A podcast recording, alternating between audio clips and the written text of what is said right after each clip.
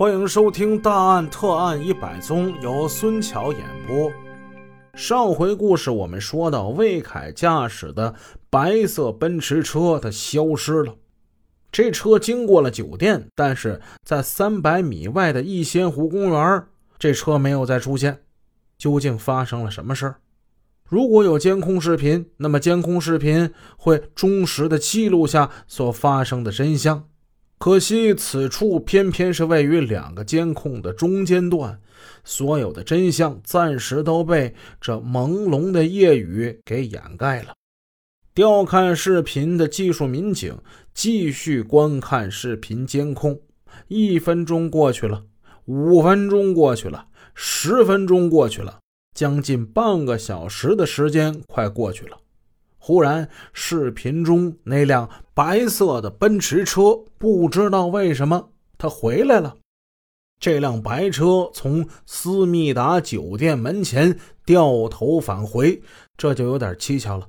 魏凯如果是回到厂子里休息，应该是往前直行啊，为什么现在掉头往回走呢？这一点引起了办案民警的警觉。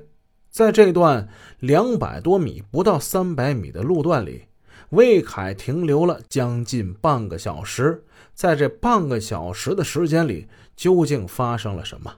魏凯的车最后又会开往何处呢？警方继续调看监控视频，进行目标追踪。办案警员发现，掉过车头的白色奔驰车经过了思密达酒店。再到云峰路转盘，经过神农大道，再拐到荔枝沟，最后就消失在荔枝沟大道上了。再往前行驶，那就是乡镇了。乡镇路段监控视频的安装几乎为空白，那辆白色的奔驰车就这样无声无息地消失在江城的边缘地带了。这段监控视频。警方翻过来倒过去看了好多遍，他们希望能从监控视频里能发现一些蛛丝马迹，但是看过多遍之后，依然是线索渺茫。徐振辉警官决定对思密达酒店与逸仙湖公园这个路段进行现场的勘查和走访。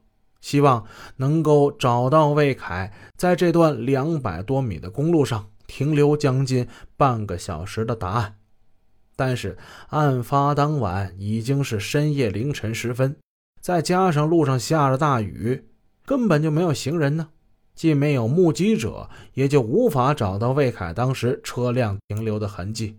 除了感觉到魏凯在此停留以后，再莫名其妙的掉头回去。这很反常，以外几乎是找不到什么其他的理由。案情分析会上，经过大家集思广益，赵二虎提出了还是应该从当天晚上魏凯离开商品街以后行车的轨迹进行调查。徐振辉沉思良久，觉得这个建议很好，向他竖了一个大拇指。已经被看过了无数遍的监控视频，又从魏凯离开麻将馆那一刻开始看起。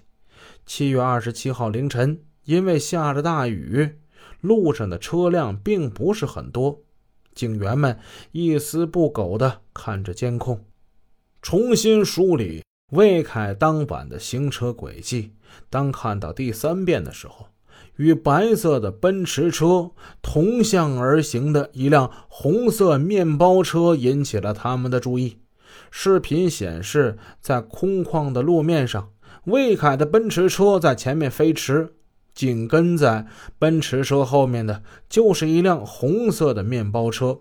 仔细观看，他们的车速几乎是一样的，这多少有点反常。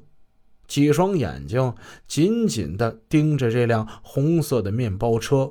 苍茫的雨夜，面包车的车牌看不太清楚，但是这辆车一直以同样的速度紧紧跟在奔驰后面，似乎是紧紧咬住不放。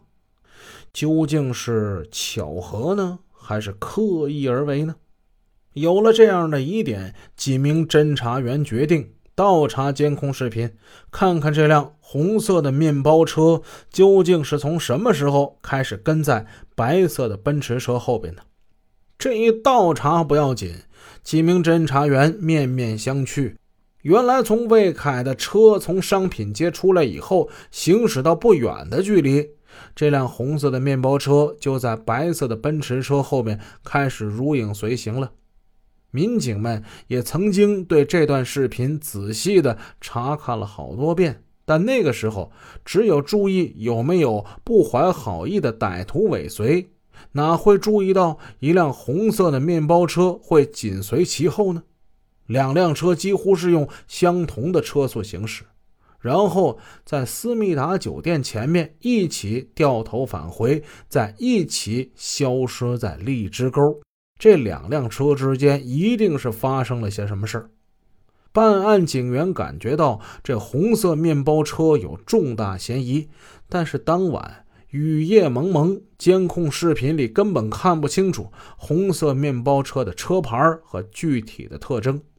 正当警方对尾随于奔驰车后面的红色面包车感到大惑不解的时候，魏凯的妻子又给警方反映了一个重要信息：那张还有五百一十五元的银行卡又被人取走了五百块。她说，丈夫魏凯不可能连银行里最后的五百块也要取出，肯定是他人所为。与以往取款的时间不同，这次取款时间是在七月三十一号的中午。警方经调查发现，这次取款的地点依然是在那个小县城。调取监控视频显示，三十一号中午十二点三十七分，一名男子身着蓝色雨衣，大大方方的来到取款机前，没有遮掩，没有蒙面，也没有戴眼镜，更没戴手套，相貌特征清晰可辨。几分钟之后，男子镇定地取走了卡上最后的五百元，扬长而去。为什么前几次那取款的人遮遮掩掩，不但蒙面，而且戴眼镜，甚至还戴上手套？最主要的是，取款时间基本都是在深夜或者是凌晨，而此次取款与前几次取款如此大相径庭，究竟是何用意？如果说前面两次取款是为了伪装自己，而最后这次取款为什么又不再进行伪装了呢？从另一个角度来分析，这次的取款人会不会与前两次的取款人是一伙的呢？如果是一伙的，那他们这次为什么又不进行伪装掩饰了呢？